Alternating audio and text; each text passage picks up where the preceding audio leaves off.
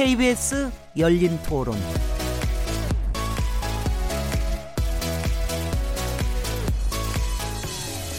안녕하세요. 묻는다, 듣는다, 통한다. KBS 열린 토론 진행자 시민 김진혜입니다.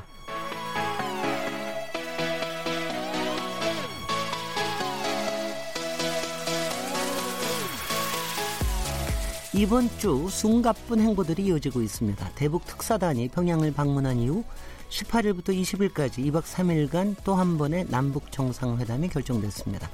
정의용 청와대 국가안보실장은 김정은 위원장과의 면담에서 한반도의 완전한 비핵화 의지를 재확인했고 미국과도 긴밀한 협력 의사를 표명했다라고 밝혔더군요.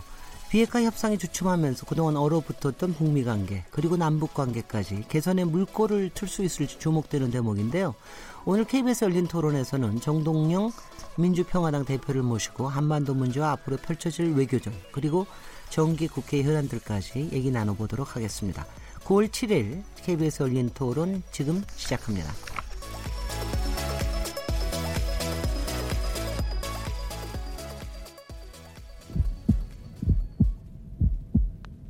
살아 있습니다. 토론이 살아 있습니다. 살아있는 토론, KBS 열린 토론. 토론은 라디오가 진짜입니다. 진짜 토론, KBS 열린 토론. KBS 열린 토론 매주 금요일마다 화제의 인물을 집중 탐구하는 시간을 갖고 있는데요. 화제 인물을 직접 모실 수 있는 상황이면 여기서 바로 얘기를 하고요. 인물 있는 인물 토론 또 불가능한 상황, 상황이면 인물 없는 인물 토론을 통해서 다양한 시선으로 화제 인물을 분석해 보고 있는데요. 오늘은 마침 인물 있는 인물 토론입니다. 아, 먼저 금요일 코너를 함께 해주시는 패널 두 분 소개해드리겠습니다.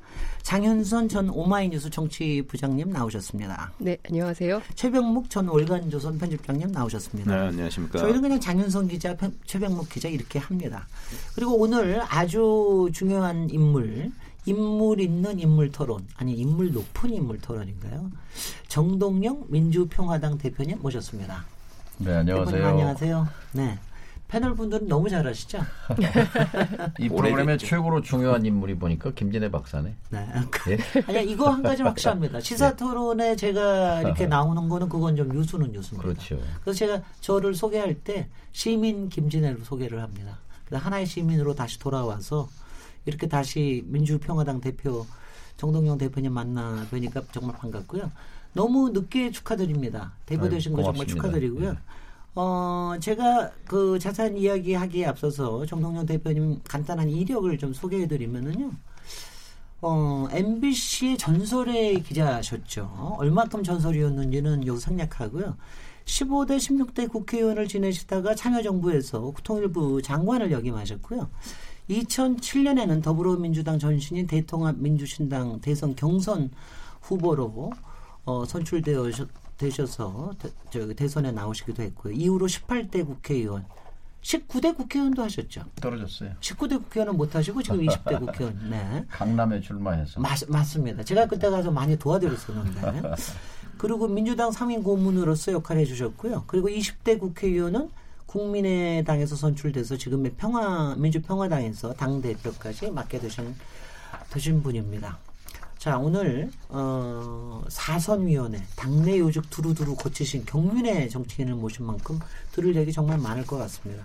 아무래도 첫 번째 뭐 핵심 주제는 당장 대북 특사단의 이 성과 이거에 관련된 걸 텐데요. 이번 대북 특사단 어, 성과를 어떻게 평가하고 계십니까? 반전의 계기를 만들었다고 생각합니다. 네.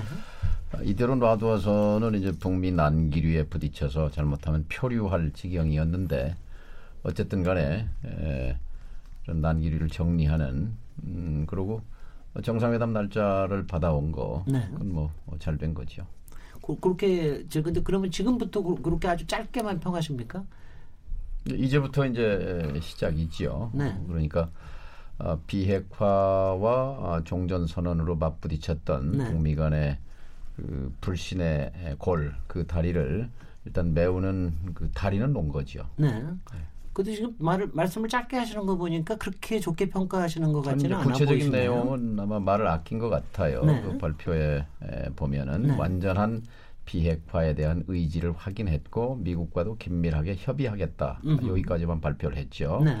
그러나 그거 이외에 자세한 얘기가 있었겠죠. 자세한 얘기는 아마도 미국 측에 전달했을 것이고 음흠. 또 아마 직접 워싱턴을 방문해서 미국 측에 설명을 하게 되겠죠. 네. 그때 이제 내용이 좀 흘러나오지 네. 않겠습니까? 네, 장윤성 기자님 뭐 질문 질문하시죠. 그 정우영 실장이 이번에 이제 기자단하고 그 질의응답할 때 북한도 사실 남측의 역할에 큰 기대를 하고 있는 것 같다. 그러니까 그 지난해 이제 7월 켈버 재단 연설을 통해서 한반도 운전자론 얘기하고 중재 외교 굉장히 강조를 했었는데 사실상 상당 부분 또 오랜 동안 이렇게 뭐랄까요 소강 국면이었기 때문에 북측이 더 좀 직접적으로 표현하자면 좀 한국 정부에 대한 불만 뭐 이런 것도 좀 있었던 거 아닌가라는 얘기도 좀 나오는데요.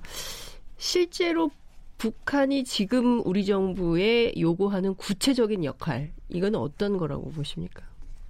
미국 눈치를 너무 본다 이런 불만이었잖아요. 그러니까 어, 북은 늘 민족 공조를 강조합니다. 우리 민족끼리. 그러니까 네. 판문점 선언의 핵심은 남북 관계를 전면적이고 획기적으로 발전시켜 가자 이렇게 얘기를 했거든요. 근데 이제 판문점 선언 이후에 5개월인데 남북 관계 이제 그 입구에는 들어섰지만 전면적이고 획기적인 지금 발전은 비핵화에 가로막힌 거란 말이죠. 그런 상황에서 남쪽이 좀 더 그러니까 어, 불만은 그거죠. 자기들은 초기 신뢰 조치를 했는데 우리가 받은 건 없다. 아, 뭐 이제 이런 생각이고 또 그러나 미국은 또 생각이 다르죠. 한미 군사 아, 훈련이 얼마나 엄중한 것인데 음흠. 이거 좋지 않느냐. 이제 서로 계산법이 다른 거예요. 네. 예. 네. 근데 어제 정의용 실장 그 이제 브리핑한 내용을 보면 사실 미국과 북한 간의 문제는 이번 그 특사단 방북으로 별로 좁혀진 것 같지 않은 느낌이 들어요. 어, 왜 그러냐면 폼페이오 국무장관이 8월 말에 방북하려고 했던 것이 연기됐는데 어제 브리핑 내용에 보면 폼페이오 장관의 재방북 얘기는 또 없었단 말이죠. 그 다음에 그 동안에 이제 미국은 이제 핵심 시설 리스트를 좀 보자. 뭐 이런 식으로 얘기했고 북한은 이제 종전 선언이 먼저다 이렇게 얘기를 해서 그게 양쪽 주장이 충돌을 했었는데 그 부분도 별로 접근한 것 같지는 않아요. 그 이거는 어떻게 왜 이런 일이 벌어졌고 그럼 앞으로도 계속해서 이 전망이 어두운 것 아니냐 뭐 이런 평가도 있는데 어떻게 뭐 보십니까? 그렇게 볼 수도 있지만요. 폼페이오 장관의 방북은 결국 미국과 북한이 합의를 해야 되는 거잖아요. 네. 그렇죠. 어, 남쪽하고 얘기를 해서 폼페이오 장관의 방북 문제를 발표할 사항은 아니죠. 뭐 얘기는 있었겠죠. 그다음에 에, 핵물질, 핵무기, 이, 핵시설, 핵 프로그램 그 리스트를 내라는 건데요. 네. 어, 그건 이제 역시 미국과 북한의 핵심 쟁점인데 그것을 남쪽 특사가 이 관련해서 물론 충분한 대화가 있었으리라고 생각합니다. 그러나 발표문에는 굉장히 신중한 태도를 보인 것 같아요. 김정은 위원장은 한반도의 완전한 비핵화에 대한 본인의 확고한 의지를 재확인하고 이를 위해 남북 간에는 물론 어, 미국과도 긴밀하게 협력해 나가겠다는 의사를 표명했습니다. 요게 전부거든요. 네. 음. 요 이제 내용을 어쨌든 미국과 아, 소통하는 과정에서 흘러나오겠죠. 아니 근데 요새가 이제 조금 이게 판단하기가 참 어렵다고 생각이 되는 것이 저희가 이제 6월 달까지만 하더라도 전체적으로 좀 들떠 있다가 네. 그다음에 이제 이게 여러 가지 교착 상태가 되고 이러면서 그리고 트럼프 대통령의 여러 가지 좀 포지셔닝도 좀 달라지는 것 같고 그래서 지금의 대북 특사가 일단 반갑기는 한데 요 시점에서 지금 나오는 얘기는 앞으로 요 진행될 부분에 어떤 부분에 좀 주목을 해야 되는 건지 이런 부분에 대해서 조금 그러니까 좀 잘 갈피가 좀 안 서는 감이 좀 있습니다. 어떤 점에 좀 주목을 해서 봐야 됩니까? 그 정의용 특사가 김정은 위원장이 좀 답답해한다고 네, 했던가요? 네. 답답해요. 근데 지금 답답한 사람이 많잖아요. 글쎄 말이죠. 트럼프 대통령이 답답하죠. 다른 문제 때문에 답답하죠. 여러 문제 때문에. 그렇기도 하지만 네. 자기는 지금 이게 실패작이 아니라고 생각하는데 네. 성공작이라고 생각하는데 미국 언론, 네. 의회, 예? 뭐 주류 사회는 모두가 다 미국 외교의 대실패다 네. 이렇게 지금 몰아붙이잖아요. 그러니까 지금 미국 내에서 이게 왜 실패냐, 성공이다 이렇게 변호하는 사람은 트럼프 한 사람이에요. 본인밖에 없어요. 네. 그래서 제가 늘 트럼프 대통령을 도와줘야 된다 네. 이런 이제 말씀을 드리는데 우리 입장에서 보면 한반도에 살고 있는 우리 입장에서 보면 6.12 싱가폴 회담을 계기로 운명의 대전환이 시작된 거거든요. 네. 우리 입장에서는 그럼 그게 어떻게 미국 외교의 실패입니까? 성공이지요. 네. 그래서 제가 어제 국회에서 5당 대표 회동 때도 어, 5당 대표가 워싱턴에 한번 갑시다. 아, 가서 음흠. 음, 민주당 지도부도 만나고 공화당 음. 지도부도 만나고 네. 해서 특히 미국의 민주당은 그동안 북핵 문제에 대해서 대화를 통한 해법을 주장해 왔던 그런 음. 입장이에요. 그런데 이제 트럼프가 하는 건 다 틀렸다. 음, 그건 나쁘다. 아, 이런 식 인식하에서 아주 굉장히 그 강경하고 그 부정적이거든요. 굉장히 심각해요. 민주당 내 기류를 보면. 그래서 네. 어, 당 대표가 가서 입장 차이는 좀 있지만 그래도 어, 싱가폴 정상회담이 왜 실패작이냐 하는 메시지는 좀 전할 필요가 있다고 생각해요. 그 그렇게 얘기 얘기 제안하니까 뭐라 그러시던가요? 그래서 사실은 제가 이제 문희상 의장께 맨 처음에 한 달 전에 제안했어요. 네. 당 대표 되고 나서 그랬더니 문희상 의장께서 아 좋다. 나도 가자. 이래서 이제 문희상 의장과 함께 추진했는데 네. 문희상 의장께서는 이제 뭐 중국 방문을 추진하고 오당 대표가 가면 적극 지원하겠다 이렇게 말씀을 했어요. 그런데 네. 어제 그 제안에 대해서 우리 손학규 대표가 좀 신중론을 폈고 네. 김병준 어, 비대위원장도 어, 좀뭐 신중한 입장을 얘기를 하더군요. 네. 그렇죠. 이제 자유한국당 입장에서는 사실 미국에? 그렇게 가기가 쉽지는 않을 거예요. 우선 정식 대표가 아니잖아요. 지난번에. 에, 김성태 원내대표가 네. 그 노회찬 원내대표 시절 네. 그 7월 말이죠. 그때는 같이 그때 다섯 갔었죠. 분이 갔어요. 근데 굉장히 큰 의미가 있었어요. 뭐냐면 네. 갔다 와서 제가 노회찬 대표한테도 들은 소리고 우리 장병환 대표나 다른 분한테도 굉장히 충격을 받았다 이런 얘기를 했어요. 갔다 와서 음. 무슨 충격을 받았냐? 그렇게 강경하고 그렇게 안티인 줄 몰랐다 이거죠.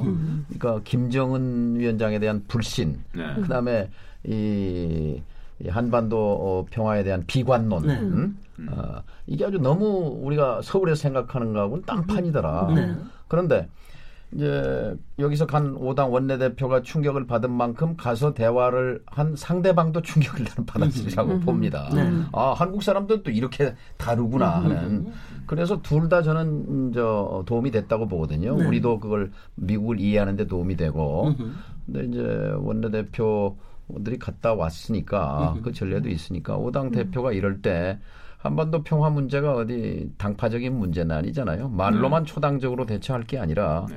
공통 분모는 있어요. 우리는 어, 전쟁과 평화의 길에서 평화를 원하는 여든 야든 그 열망하는 사람들이기 때문에 책임 있는 정치 지도자라면 이런 때 왜냐하면 지금 공공 외교가 공- 굉장히 중요하거든요. 네. 대사 채널, 대사관 채널, 정부 채널만 갖고는 한계가 있어요. 특히 미국은 여론이 움직이는 사회예요. 여론이. 그러니까 여론이 부정적이란 말이죠.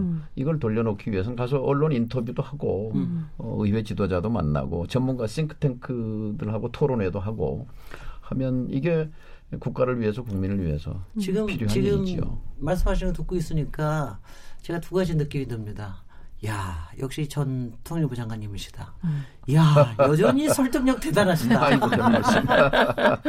아니 근데 그거는 확실하게 있는 것 필요해요. 같아요. 예. 현장에 가서 얘기하면은 생각이 예. 다른 사람들끼리 이 오가는 파장들이 그렇죠. 굉장히 크다고 생각되고 또 우리 사이 안에서도 또 여러 가지 여론 또 의견 수렴이 될 수도 있고 예. 근데 실제적으로 가능할 수 있을지 모르겠네요. 지금 판문점 선언 비준에 대한 것도 국회에서 이게 쉽지가 않은데 제가 어제요. 그래서 네. 그런 제안했어요. 7사 공동 성명부터 다 꺼내서 비준하자. 왜냐하면 이거 7사는 상상력인데. 네. 박정희 정권이 한 네, 거예요. 네. 박정희 네. 김일성 합의잖아요. 그다음에 91년 기본 합의서는 당시 한나라당의 선조잖아요. 민자당 정권이 노태우 정부가 한 거란 말이죠. 가장 잘 된 남북 간 합의예요. 네. 어, 6.15와 14까지 포괄하면 네. 그러면 역대 다섯 번의 큰 합의가 있는데 판문점 선언은 그걸 종합판이거든요. 네. 그럼 판문점 선언과 7사 공동성명부터 이거 국회가 네. 어? 어, 저 20대 국회에서 비준할 수 있지 않냐 그랬더니 상상을 못 했는지. 아, 저도 상상을 못 했는데 네. 아니 정말 이거는 아 이거 이거는 시간을 가로지는 시대를 가로지는 이런 상상인데요. 그야말로 그렇죠. 초, 월해서 초월해서. 시간을 초월해서 우리가 좀 한번 전환을 사고를 전환할 필요가 있어요. 네. 다 저 저 이해찬 대표 박정희 묘소도 가고 이승만 묘소도 가고 묘소만 갈 게 아니라 어 아, 역대 정부가 다 나름대로 어 한반도에서의 평화 통일을 향해서 고민도 하고 움직여 왔잖아요. 네. 이것을 다 뭉뚱그려서 음. 어, 국- 우리 최병묵 어, 선생님 어떻게 생각하세요? 아니 우선 우선 제가 궁금한 거는 또 여기서 아니, 제가 앵커 본능. 궁금한 건 이제 7.4 공동성명을 비롯해서 그 동안에 남북 간에 합의했던 것이 우선 국회 비준 동의 대상이 된다고 보십니까? 왜냐하면 그거부터 논란이 있거든요. 아니요. 근데 이제 그건 뭐, 그건 뭐 여러 가지 수 주장이 있어요. 제가 네. 제가 통일부 장관하면서 가장 역점을 두고 추진했고 보람 있게 생각하는 건 남북 관계 기본법을 추진한 겁니다. 네. 근데 기본법은 안 됐어요. 안 네. 됐는데 한나라당과 당시 절충하면서 남북 관계 발전법이라는 이름으로 2005년 12월 30일 날 통과가 됐어요. 네, 네. 그래서 지금은 남북 관계 발전법이 남북 관계를 규율하는 시대입니다. 네. 근데 그래도 과거에 그거는 이제 50년대 헌법의 하위법이잖아요. 아니, 근데 50년대부터 지금까지는 국가보안법이 있었잖아요. 네. 국가보안법상은 어, 북한은 반국가 단체고 괴뢰잖아요. 네. 어? 가령 북에 가면 잠입이에요. 탈출이고 만나면 어? 회합, 회합, 통신, 통신. 다 걸리잖아요. 네. 어, 지금도 보안법은 살아 있어요. 근데 예, 이제 노태우 시대에 와서 어, 북방 정책을 하면서 올림픽 성공을 위해서 88년 77 선언으로 전환을 이루거든요. 네. 그러니까 북한을 있는 그대로 인정하자. 그래서 교역을 하고 교류를 하자. 이렇게 바꿨어요. 그래서 2단계가 남북 교류 협력법 시대입니다. 91년부터. 그리고 이제 2005년에 남북관계 발전법은 남북관계를 법제화했어요. 그러니까 무엇이냐면 어, 남과 북 사이에 맺은 합의를 법, 어, 국내법의 효력을 부여한 거예요. 법이에요. 그건 무슨 얘기냐? 반국가 단체가 아니라 국가란 말이에요. 그렇게 인정한 것이고 이번에 다녀온 정의용 특사단도 이 교류 협력법에 의해서 대통령이 특사로 임명하는 법적 근거가 거기 마련된 거예요. 네. 어 그리고 어 그렇기 때문에 남북 간의 판문점 선언 합의도 이루어졌지만 거기는 그 사업을 또 하려면 재정적 부담도 수반되기 때문에 이 조약법상 어, 국, 국민의 재정적 부담을 지우는 것은 국회 비준을 받게 돼 있잖아요. 네. 남북관계 발전법과 조약법을 합치면 명백하게 판문점 선언은 이 국회 비준 동의 대상입니다. 그리고 이것은 뭐 그런 그 법조문을 따질 일이 아니라 정말 이 70년 우리가 적대와 지웅호의 세월을 이 해결과 아, 평화 공존의 세상으로 바꾸기 위해서는 저는 7.4 공동성명부터 지금까지 우리가 남북이 했던 합의를 한번 국민의 대표인 국회가 인정할 필요가 있다고 봅니다. 비준 동의가 그것을 추인하는 거지요.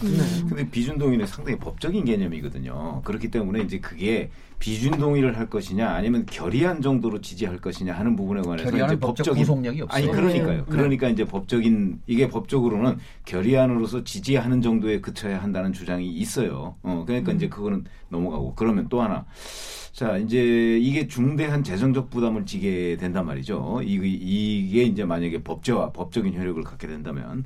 근데 그 재정적 부담을 얼마를 지어야 되는지에 관해서 지금 14선언이나 아니면 판문점 선언이나 이런 것들이 계산이 안 돼 있어요. 그러니까 이른바 법률적으로 얘기하는 구체성과 명확성이 결여돼 있어요. 근데 구체성과 명확성이 결여돼 있는 걸 가지고 과연 비준 동의를 할 수 있느냐 하는 비준 동의의 조건에 관한 또 이론이 있다고요. 그 부분은 또 어, 어떻게 그 생각하세요? 말씀도 일리는 있지만 법의 영역이 있고 정치의 영역이 있는데 이것은 법적인 측면과 정치적 측면이 둘 다 있다고 봅니다. 결국 핵심은 주권자인 국민의 동의인데요. 또 국민의 대표기관인 국회가 이것을 비준 동의하는 것은 너무도 당연한 책무라고 생각해요. 그럼 국회가 국민의 대표기관이 뭘 합니까? 이럴 때 아주 중대한 민족적 합의를 했는데 아, 국민의 대표들이 모여서 이게 틀렸으면 비준 거부하는 것이고 맞았으면 동의하는 거지요. 여기서 자기 이름을 걸고 표결로 해서 만장일치로 하면 최선이지만 아니면 표결로 해서라도 처리하는 것이 맞다고 봅니다. 근데 짧게 한 말씀만 더 드리면 네. 그 제가 어떤 법률가가 쓴 그 칼럼을 봤어요. 그랬더니 이 구체성 명확성 얘기를 해가면서 그 부분에 관해서 우현적 소지가 있다 이렇게 얘기를 하더라고요. 왜냐하면 위헌적. 위헌적. 소지가 있다는 음. 거죠. 왜 그러냐면 법률이라는 게 구체성 명확성이 있어야 하는데 이거는 지금 중대한 재정적 부담을 한국 정부에 안길 가능성이 매우 높은 뭐 그건 뻔히 보이는 거 아니겠습니까? 그런 그거를 법률적 효력을 가질 수 있는 것으로 비준 동의한다면 그렇다면 자 우리 정부가 어, 도대체 얼마를 부담해야 될지도 모르는 상황에서 과연 동의를 할 수가 있느냐? 이거는 위헌의 소지가 있다. 이게 그 사람 견해였는데 뭐 저는 거기에 뭐 100% 동의하는 건 아닙니다만은 어 그럴 수도 있겠다. 왜냐면 붓대롱으로 붓대롱 이렇게 보면은 한반도가 안 보여요. 저 어, 우주 항공에서 인공위성 정도에서 보여야 한반도 전체가 보이죠. 그건 법률가들의 얘기는 그것대로 어, 뭐또 전문가들이 있으니까 토론하더라도 그러나 국회는 정치를 하는 기관 아닙니까? 네. 지금 시점에서 가장 중요한 건 내부 통합이라고 생각해요. 우리가 힘이 있으려면 우리는 아직도 이, 이 동북아 분단에 크게 보면은 또 한반도 분단에 에, 이것을 우리가 나름대로 한반도의 문제를 한반도 내에서 결정을 하려면 우리 내부의 통합이 안 되면은 힘이 없지요. 그런 측면에서 국회가 역할을 해야 된다고 봅니다. 네. 근데 그 차윤성 기자님? 네. 제가 이렇게 계속 있다가는 출연료 받아가는 게 미안할 생각이 들 것 같아서 질문을 좀 해야 될것 같습니다. 지금 쇼크 먹으셨어요. 예. 그 재정적 부담에 대해서는 사실 판문점 선언이 구체적으로 포괄하고 있지는 않습니다. 그러니까 네. 재정적 부담이 예컨대 구체적으로 드러난다면 그것을 별도로 또 뭐 처리할 수는 있겠으나 지금은 과연 어, 지난 73년간 이어져 왔던 이 분단 체제를 뛰어넘어서 새로운 평화 체제를 만들 거냐 말 거냐에 대한 결단을 하는 것이고 대통령 지지율 계속 떨어지고 여당 지지율 계속 떨어지는데 어, 판문점 선언에 대한 국민 지지율은 70%를 계속 유지하고 있거든요. 그러니까 중요한 이거는 포인트예요. 예. 이거는 국민들이 하라는 일이거든요. 그러니까 국민들이 하라는 일을 대의기관인 국회에서 못하겠다. 본인들의 정치적 이해관계에 따라서 이것은 사실은 국민적 뜻을 배반하는 행위에 다름 아닌가라는 생각이 좀 드는 것이고요. 제가 질문드리고 싶은 것은 이런 겁니다. 어, 그 어제 기자회견을 보면 김정은 위원장이 아니 우리가 풍계리 핵실험장의 경우에는 3분의 2가 훼손이 돼가지고 여기서 다시 뭐 핵실험할 수 있는 상황이 못 되고 뭐 이런 얘기를 하면서 우리가 굉장히 선의를 봐달라 이렇게 열심히 하고 있다 비핵화 조치를 그런데 미국에서는 못 믿겠다는 거거든요. 근데 이 불신의 시스템이 지난 25년간 고착화되어 있는 것이고 어느 누구도 이거를 풀지 못한 가운데 여기까지 온 건데요. 그야말로 막다른 골목에서 여기서 어 결판을 못 내면 또 과거로 돌아가야 되는 이런 아주 위중한 상황에 놓여 있는 것인데 이 북한의 답답함과 그리고 미국의 불신을 결국에는 우리 정부가 해결을 해야 되는 상황. 이지 않습니까? 그래서 9월 9월 19일이 될 텐데 그날 네. 하는 그 정상회담이 굉장히 중요할 텐데요. 이때 꼭 해야 되는 몇 가지 의제들이 있을 것 같아요. 어떤 것이 가장 중점적으로 논의돼야 된다고 보시는지 궁금합니다. 보증인 노릇을 잘해야 돼요. 보증인 음, 무슨 얘기냐면 미국만 불신하는 게 아니라 북한도 미국을 불신해요. 맞죠. 근데 제가 이번에 9월 19일 날 아마 정상회담 하게 될 거다. 어, 언- 언제 그런 얘기 한 적 있어요. 쪽집게 가지고는 맞췄는데요.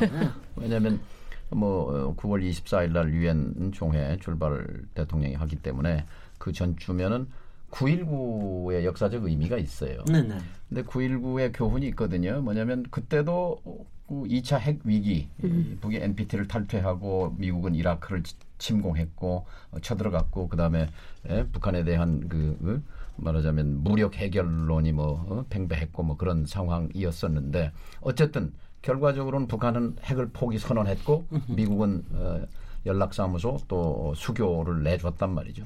그때 그것을 이끌어낸 게 결국은 한국 정부의 보증인 역할이거든요. 네. 자, 어, 그때 핵심 쟁점은 지금은 비핵화 리스트를 내라 종전 선언을 먼저 해라 하는 거지만 그때는 뭐냐면 경수로였어요. 경수로. 네, 네. 경수로 절대 안 된다. 경수로 없이는 뭐 이걸 해결할 방법이 없었는데 그때 이제 우리가 어떻게 보증인 역할을 했냐면 미국이 경수로 안 주면 우리가 그 대신 주겠다. 전기를 대신 주겠다. 우리를 믿고. 그다음에 미국에 대해서는 자 아니 북이 핵 포기하겠다는데 예? 뭐 비용 드는 것도 아닌데 예? 뭐 북한하고 수교한다고 주어라 주자 하는 얘기를 양쪽을 오가면서 한 거지요. 그래서 그때 중요한 것은 이제 김정일 위원장이 남쪽을 믿은 거예요. 음. 어? 우리 정부를 믿고 전략적 결단을 한 거예요. 동굴에서 나와야 되겠다. 어? 이런 결단을 한 거고 어, 김정은 위원장은 2012년 초부터 나올 타이밍을 계속 계속 찾고 있었어요. 있었죠. 계속. 네. 그리고 한두 번 시도했어요. 시도했는데 그때마다 동굴 앞에 바위가 어? 이, 이 틀어막는 바위를 틀어막는 바람에 나올 기회를 놓쳤다가 이제 에, 정말 결심을 하고 평창 올림픽을 계기로 이제 에, 전략적 결단을 내린 거거든요. 그래서 어, 이번 정상회담에서 물론 이제 벌써 두 번 했습니다만 이번에 자 우리를 믿고 좀 용기를 내라. 잘못하면 실기한다. 실기. 그러면 김정일 위원장도 여러 번 실기했어요. 대표적인 게요. 2000년 우리 역사가 지금 20년 동안 사실은 음, 굉장히 헛 저 저 저 좀 그 시간을 낭비한 측면이 있는데 2000년 기억해 보십시오. 6.15 정상회담 남북 역사상 역사상 최초 네. 정상회담 그 아, 며칠 전에 한 2주 전에 북중 정상회담 김정일 장점인 저 네. 북경에 갑니다. 그리고 어, 푸틴과의 북러 정상회담 7월 달인가 8월 달에 있었어요. 네. 그리고 10월에 이인자를 백악관에 보냅니다. 조명록. 네. 그래서 거기서 합의된 게그 가서 얘기한 게 뭡니까? 어, 저 미 이 합중국 대통령 클린턴 각하를 평양에 초청합니다. 어? 이렇게 해서 북미 정상회담을 이제 제안하잖아요. 그래서 사실 그때 에, 팀도 꾸리고 가방도 쌌어요 가려고. 그리고 그 다음 주에 올브라이트 네. 어, 국무장관이 평양에 가서 갔었죠. 정지 작업도 했고. 네. 근데 그 한 달 뒤에 미국 대선에서 정권이 바뀌었잖아요. 네, 네. 앨 고어가 떨어지고 W 부시 대통령이 네. 되면서 이제 anything but 클린턴. 클린턴이 한 건 다 무효화해 버린 거죠. 그러니까 되돌이켜서 반, 이, 저, 기억해 보면 시간을 조금 더, 어, 어, 앞당겼더라면, 음? 그러니까, 어, 김대중 대통령이 98년에 취임하는데 남북 정상회담이 2년 반 뒤에 열리거든요. 어?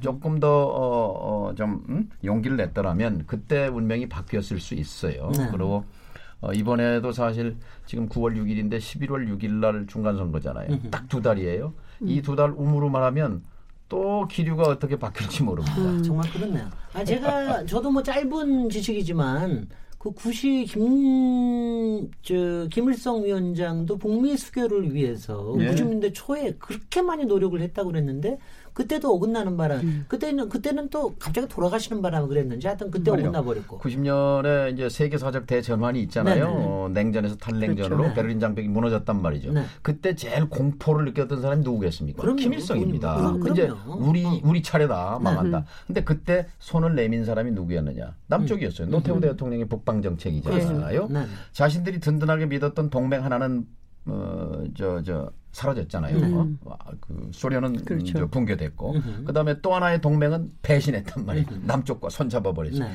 그런 고립무원의 상황 속에서 남쪽이 내민 손을 덥석 잡은 거죠. 네. 그게 남북 기본 합의서 아닙니까? 예. 불가침과 남북 네. 화해와 협력에 관한 기본 합의서. 그렇게 됐는데 그렇게 하고 91년 12월에 남북 합의를 하고 한 달 뒤에 2인자 그때 2인자예요. 김용순 비서를 미국에 워싱턴에 보냅니다. 음. 예, 예. 워싱턴에 보내요.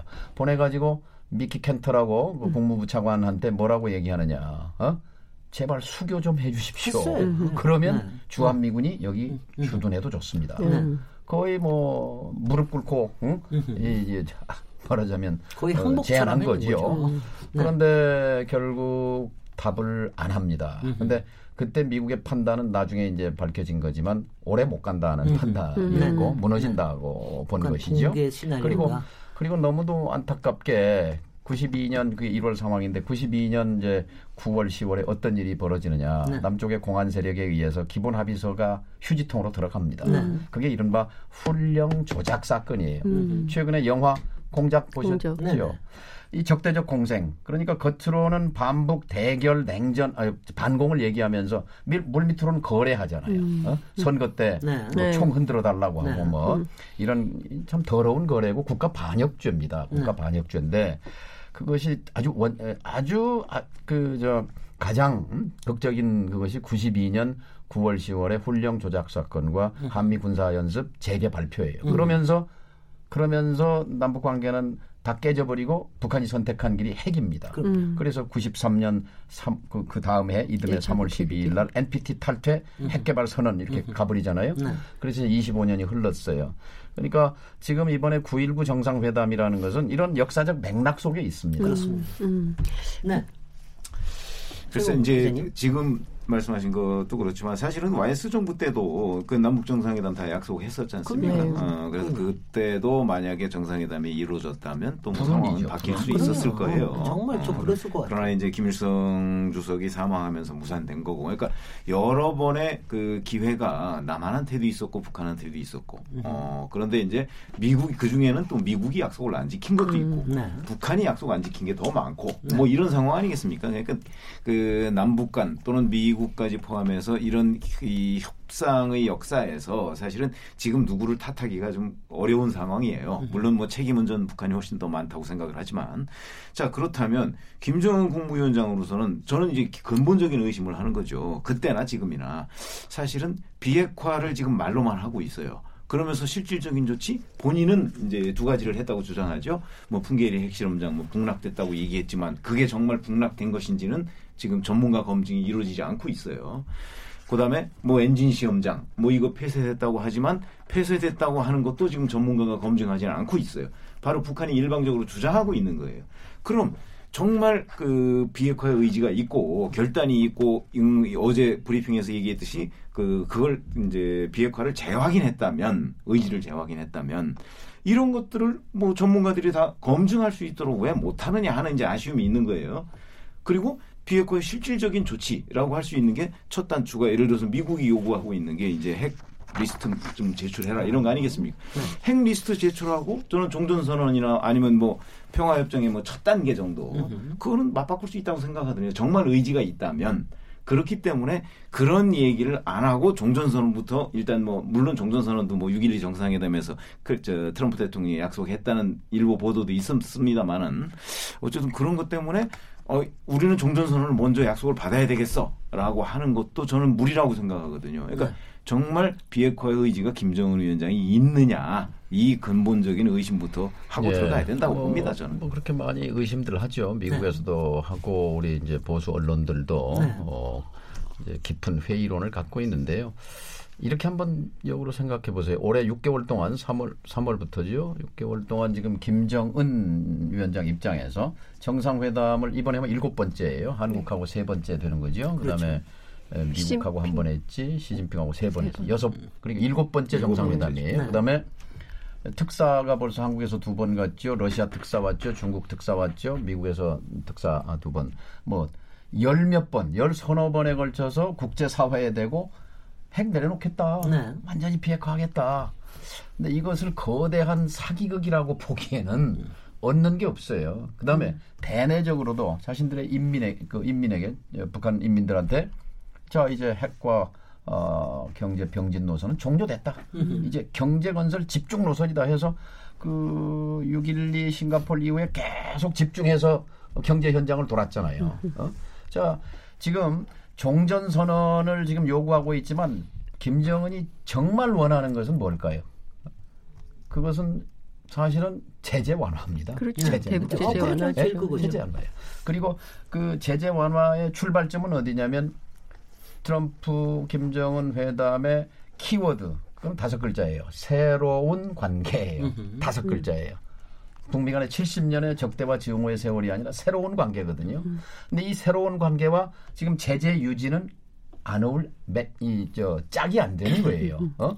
짝이 안. 오히려 제재 유지 강화가 되는 거지 않습니까? 이런 속에서 자연 당연히 북은 미국을 믿을 수 없는 거고 남쪽에 대해서 역할 좀 해라라고 왜 미국 눈치만 보느냐 이렇게 나오는 것은 뭐 역지사지 해보면 음, 가능한 거죠. 근데 저는 이제 이 의심, 그 예. 비핵화 실제로 의지가 있느냐 이 의심에서 이제 어느 정도의 황미적인 의심이라고 생각이 되는 부분은 어떤 거냐면은 이렇게 조금 제재 완화와 이런 거를 사이에서 좀 이렇게 밀당을 좀 하다가 어느 만큼은 북한이 핵 보유국으로 인정받고 싶은 게 아니냐. 어, 적어도 어느 정도 수준에 그 부분에 대해서는 약간의 합리적인 의심이라는 생각은 조금 들긴 드는데 그 아니, 부분은 그 어떻게 가당치 않은 것이? 우리가 절대로 가당치 남쪽이 않습니까? 받아들일 수가 없잖아요. 절대 받아- 어? 받아들일 수 수가 없어요. 네. 어, 어, 그리고 어, 글쎄요, 미국 내에서는 뭐, 뭐 이런저런 그런 음, 뭐핵 보, 북한 핵을 인정하면서 뭐 하자 오히려 뭐 보수 쪽에서 그런 얘기가 나오긴 합니다만 그리고 중국도 인정할 수가 없는 것이고 네. 또 어제 특사단한테 한 얘기도 그거지 않습니까? 네. 네. 어?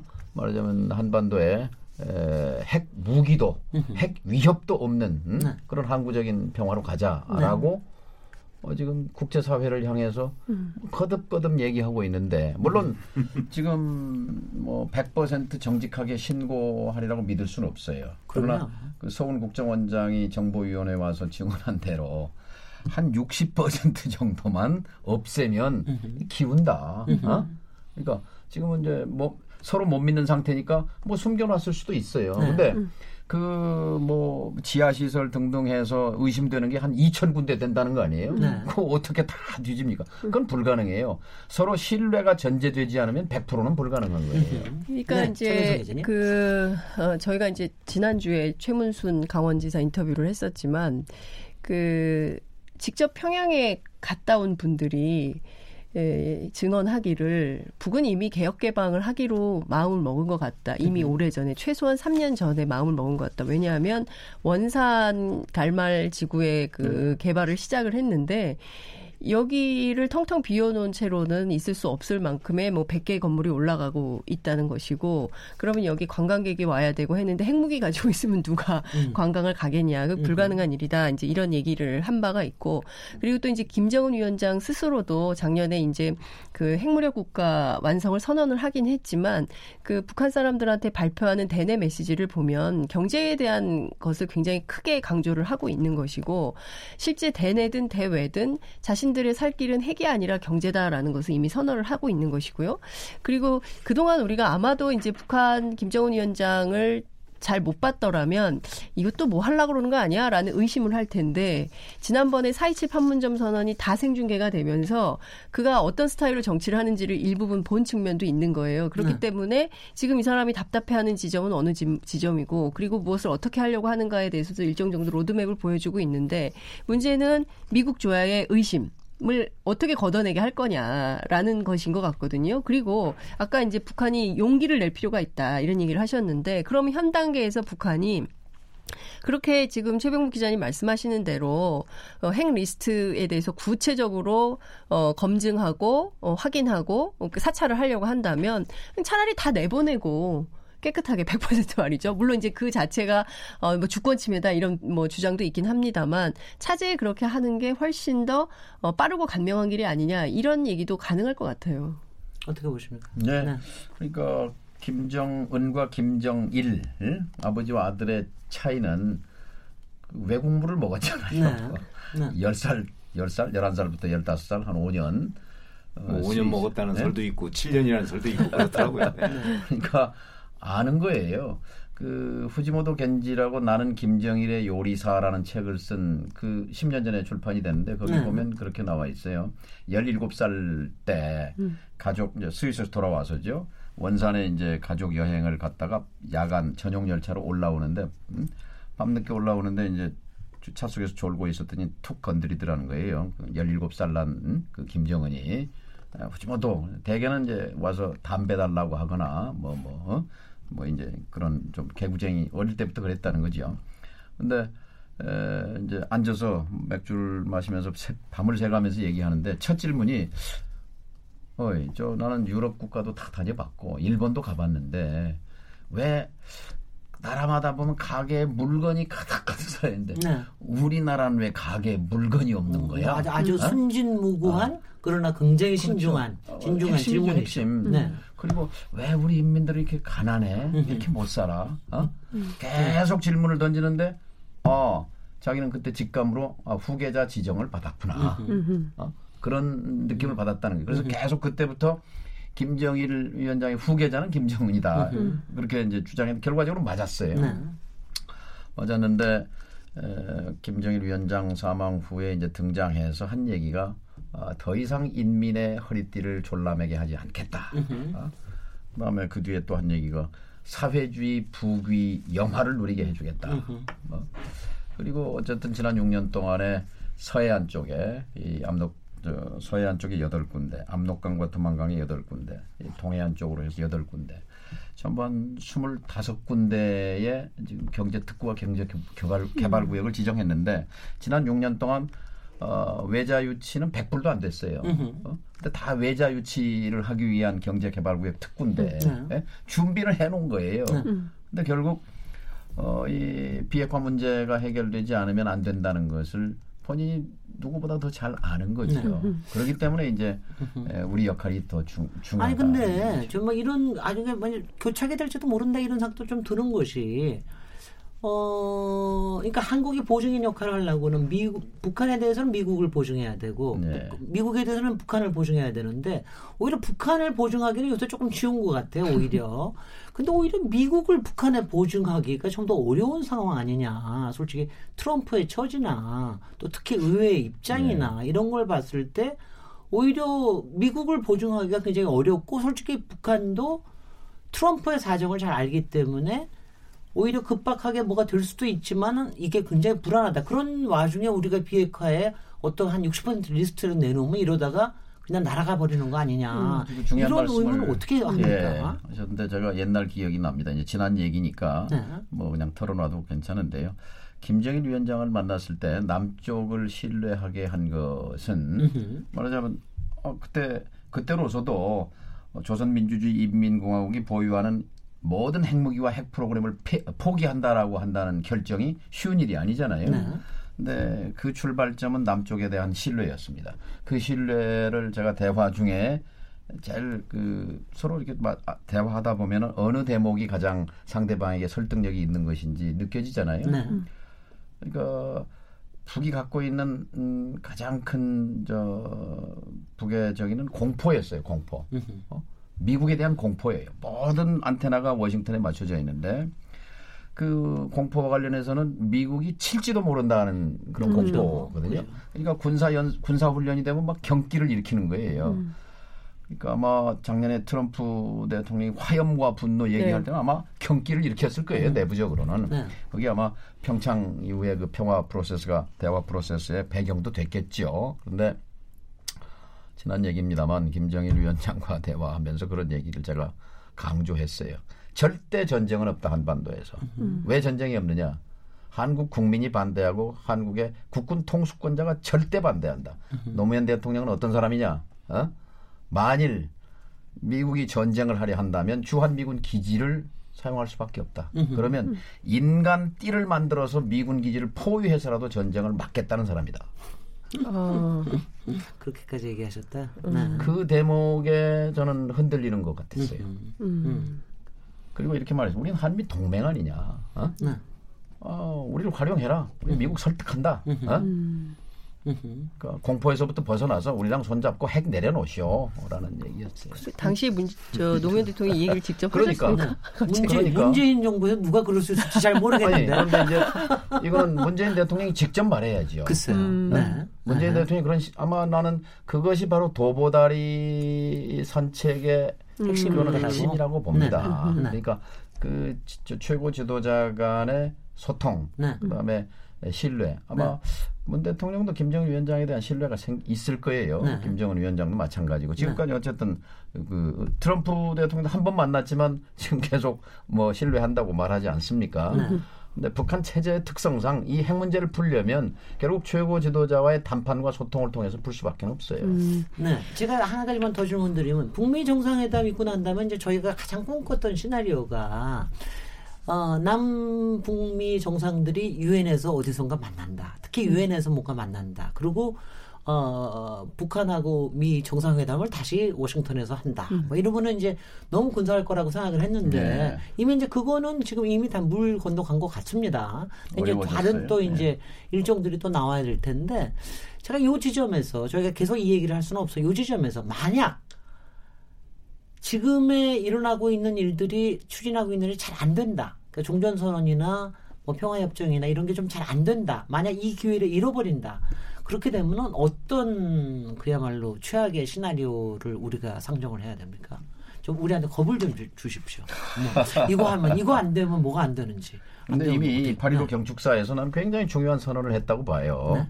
그러니까 남북 관계가 북미 관계의 부수 효과가 아니다라고 한 것이고 판문점 선언 첫 대목을 보면요. 어쨌든 남북이 합의한 겁니다. 아, 우리 민족의 운명은 우리 스스로 결정한다는 자주의 원칙을 확인했다가 일장 1항입니다. 네. 어? 그런데 한국은 이미 약소국이 아닙니다. 네. 어, GDP로 12번째 나라고요. 한미 동맹입니다. 네. 따라서 3차 평양 정상회담의 그런 그 결과에도 불구하고 저는 미국이 한국의 의사를 무시할 수는 없다고 봅니다. 아무리 자신들의 세계 전략과 뭐 이런 게 있다 하더라도 그런데 이제 여기서 하나 이제 우리가 좀 봐야 할 것이 트럼프 대통령이니까 이 길을 가고 있는 거예요. 그러면. 어, 올 연초 또는 연말 작년 말에 에, 그 미국의 보고서가 두 개 나왔어요. 중요한 보고서입니다. 하나는 NPR이라고 하는 거고 어, 뉴클리어 포스처 리뷰 어, 핵태세 보고서예요. 네. 그다음에 NSS 보고서 그것은 새로운 국가 안보 전략 아, 그러니까 National Security Strategy 이렇게 되겠죠. 거기에 보면은 중국을 잠재적 위협으로 규정합니다. 그리고 중국의 포위 전략이 미국의 국익에 21세기 미국의 전략적 이익에 복무한다고 돼 있어요. 네. 그런 속에서는 북한 문제를 해결하면 안 되는 거예요. 글쎄. 그러니까 전통적 외교 방식으로는 그냥 이 문제를 끌고 가는 거예요. 네. 거기에 가장 충실한 게 오바마 행정부예요. 오바마는 뭐라고 그랬냐? 전략적 인내라고 포장했지만 이것을 계속 악화시킨 거예요. 네, 네. 오바마 정부가. 네. 그런 점에서는 참 우리로서는 불행이네요. 불행한 아, 시간이었는데요. 근데 트럼프는 전통적 그런 외교와는 다른, 다른 지금. 시각과 다른 길을 가고 있는 거예요. 네. 그 트럼프는 이렇게 말하잖아요. 오바마가 해결 못했다 네. 북한 문제. 부시도 해결 못했다. 클린턴도 못했다. 내가 한다. 나는 할 수 있다. 이게 지금 앞서 어, 있잖아요. 네. 그러니까 키신저 박사 같은 사람이 트럼프니까 이거 성공할 수 있다 이렇게 음. 에, 말하는 거죠. 네. 제가 드리고 싶은 이- 질문은 지금도 말씀하시는 게 성공한다네. 네. 근데 그 네, 장현성 기자님. 예. 지금 말씀하신 대로 이제 11월 6일 미국의 이제 중간 선거까지 딱 두 달이 남은 건데요. 이 두 달 사이에 상당한 변화가 없으면 이제 아까 얘기하신 대로 어 anything but 트럼프 상황이 될 수도 있지 않습니까? 그러니까 그 미국의 이제 상하원 구조가 어떻게 변경될지 알 수 없기 때문에 어찌 보자면 이제 우리에게는 운명이 걸린 두 달인 것인데 그 일각의 한반도 전문가들이 그런 얘기를 해요. 트럼프가 갑자기 중국 탓을 얘기하면서 미중 무역 갈등을 강조하는 것은 이게 두 달 사이에 결론이 안 될 것 같으니까 중국을 걸고 출구 전략을 짜는 거 아니냐.